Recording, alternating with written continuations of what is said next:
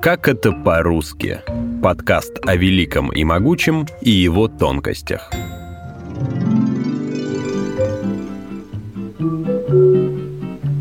А я иду, шагаю по Москве, но я пройти еще смогу. Соленый тихий океан и тундру и тайгу. Над лодкой белый парус распущу, пока не знаю с кем. Но если я по дому загрущу, под снегом я фиалку отыщу и вспомню о Москве. Где только не побывали герои комедии Георгия Данелли «Я шагаю по Москве».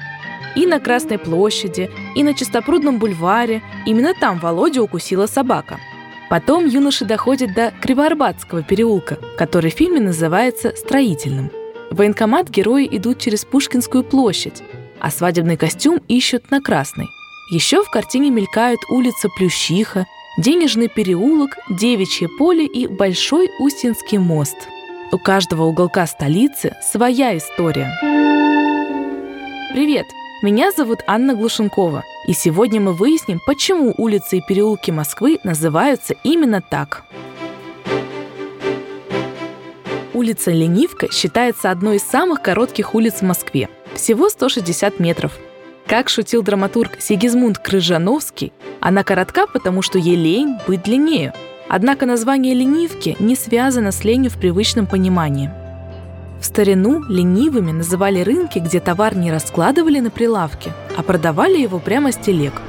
Отсюда, по мнению многих исследователей, и берет свое название улица Ленивка, на которой в конце 17 века располагался рынок Ленивый Торжок. Есть и другая версия. Когда-то здесь якобы протекала река Ленивка. Она текла спокойно, неторопливо, одним словом – лениво.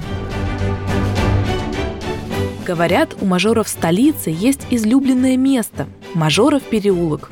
Но это не более чем шутка. На самом деле название переулка связано с военными. Когда-то здесь располагался оркестр Семеновского гвардейского полка, в котором существовала особая должность – главного барабанщика или тамбур-мажора. Именно по ней и назван переулок. На улице Щипок никого не щипали, а скорее щупали и обыскивали – Говорят, раньше в этом районе располагался таможенный пост, на котором проверяли, законно ли торговцы проводят свои товары. Для досмотра якобы использовали специальные остроконечные палки – щупы. Недалеко от Щипка находится улица Зацепа, которую тоже связывают с таможней. Досмотр иногда занимал несколько дней, и чтобы возы соблюдали очередь, перед ними протянули железную цепь. Есть еще одна схожая версия, согласно которой зацепа образовалась от слова «цеплять», то есть останавливать въезжающих для проверки. Впрочем, некоторые историки считают, что щипок и зацепа – это название кабаков, которые появились в XVIII веке и по которым затем назвали улицы. Тоже и с Моросейкой. Говорят, изначально кабак назывался «Малороссиянка». Потом название сократилось до Моросейки, хотя считается, что в этом районе действительно существовало малороссийское подворье.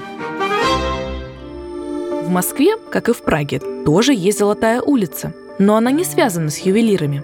Об истории ее появления мне рассказал руководитель экскурсионного бюро Музея Москвы Андрей Клюев – в XIX веке на этих не слишком престижных, не слишком привлекательных для жизни землях селились золотари, то есть осенизаторы, говоря современным языком, которые промышляли тем, что они на специальных телегах установленными на них огромных чанах вывозили отходы жизнедеятельности из погребных ям и служили таким вот способом поддерживать чистоту и гигиену в городе. И от этих, собственно говоря, золотарей улица и получил название Золотая.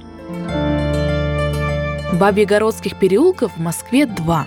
Расположены они недалеко друг от друга. Раньше эта местность называлась Бабий городок. Этот топоним известен еще с 17 века. Однако споры об истории его происхождения продолжаются до сих пор – Согласно первой версии, здесь находилось укрепление, которое построили женщины, узнав о планах золотоордынского хана Тахтамыша пойти на Москву. Другие историки считают, что топоним связан не с женщинами, а со строительством. Местность была топкой и болотистой, а потому берег необходимо было чем-то укреплять. Использовали для этого бревна сваи. Их называли бабами, а слово «городок» в старославянском языке означает «огораживать» или «укреплять». Согласно третьей версии, бабой в Древней Руси также обозначали старицу реки, то есть ее прежнее русло. В Сокольниках есть Большая Оленья и Малая Оленья улицы. А еще есть Малый Оленей переулок, Оленей вал, а также Олени пруды и Оленья роща.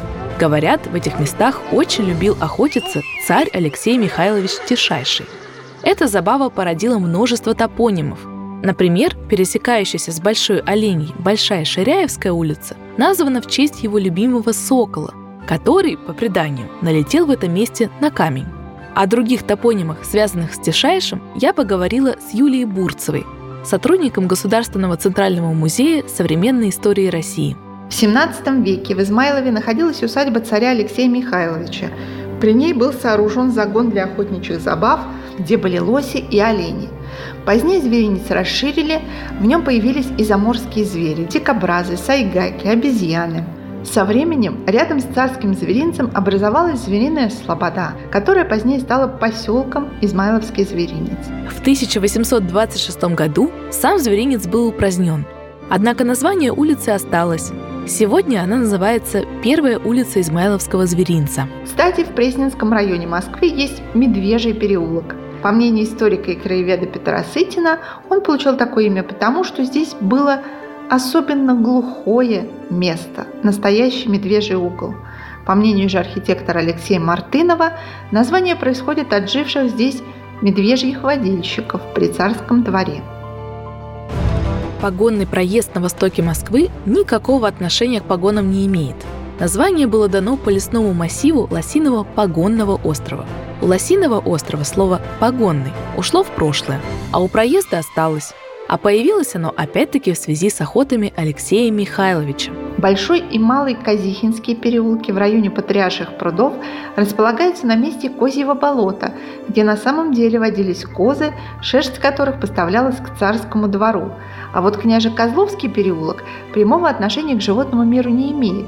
Он получил свое название по фамилии домовладелицы, княгини Козловской. В Москве переулков много, есть даже косой, как в Гарри Поттере. Но вот кривоколенный всего один. Он очень извилистый, имеет сразу два резких поворота. Их называют коленями.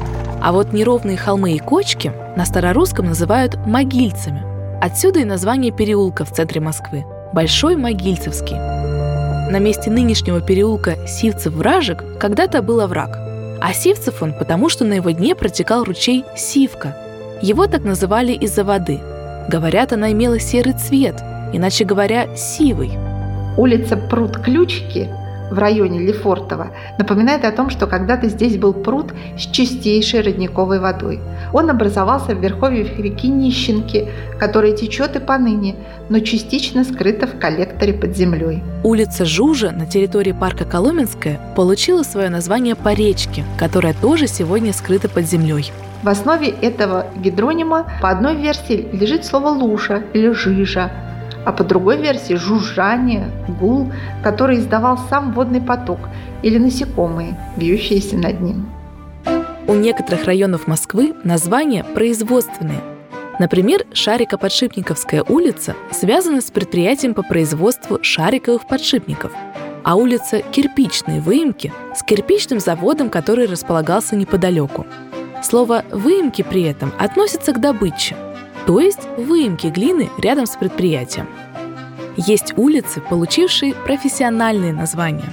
Например, Кузнецкий мост – там, где сегодня проходит улица Кузнецкий мост, было действительно поселение кузнецов, оружейников, которые изготавливали из металла самые разные необходимые вещи и для повседневной жизни, и для армии и так далее. Ну и название мост, оно тоже не случайно. Когда-то вместо Неглинной улицы было русло реки Неглинки, она текла просто по открытой поверхности, и в том месте, где сегодня перекресток Кузнецкого моста и Неглинки, располагался действительно мост. Сначала деревянный, а с середины 18 века он был каменный После 1812 года, когда Москва отстраивается и восстанавливается после пожара во время наполеоновского нашествия, Неглинка оказалась в трубе, в коллекторе, и мост был больше не нужен. Поэтому остатки его сооружений были тоже закопаны, оказались под землей. И сегодня на Кузнецком мосту уже ничто не выдает того факта, что это, во-первых, было поселение купцов, во-вторых, что здесь был мост через реку.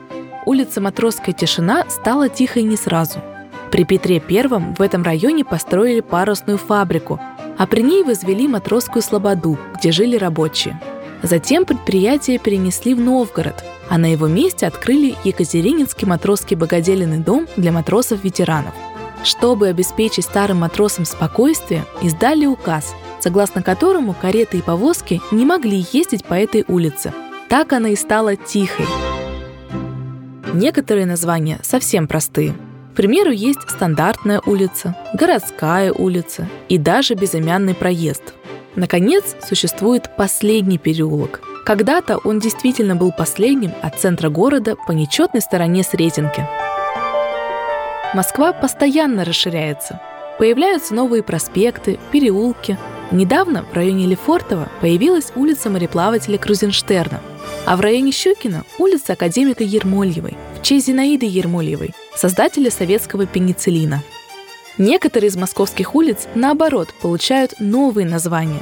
Так, в 2015 году Таганские тупики переименовали в улицу имени актера и музыканта Владимира Высоцкого. Москва меняется.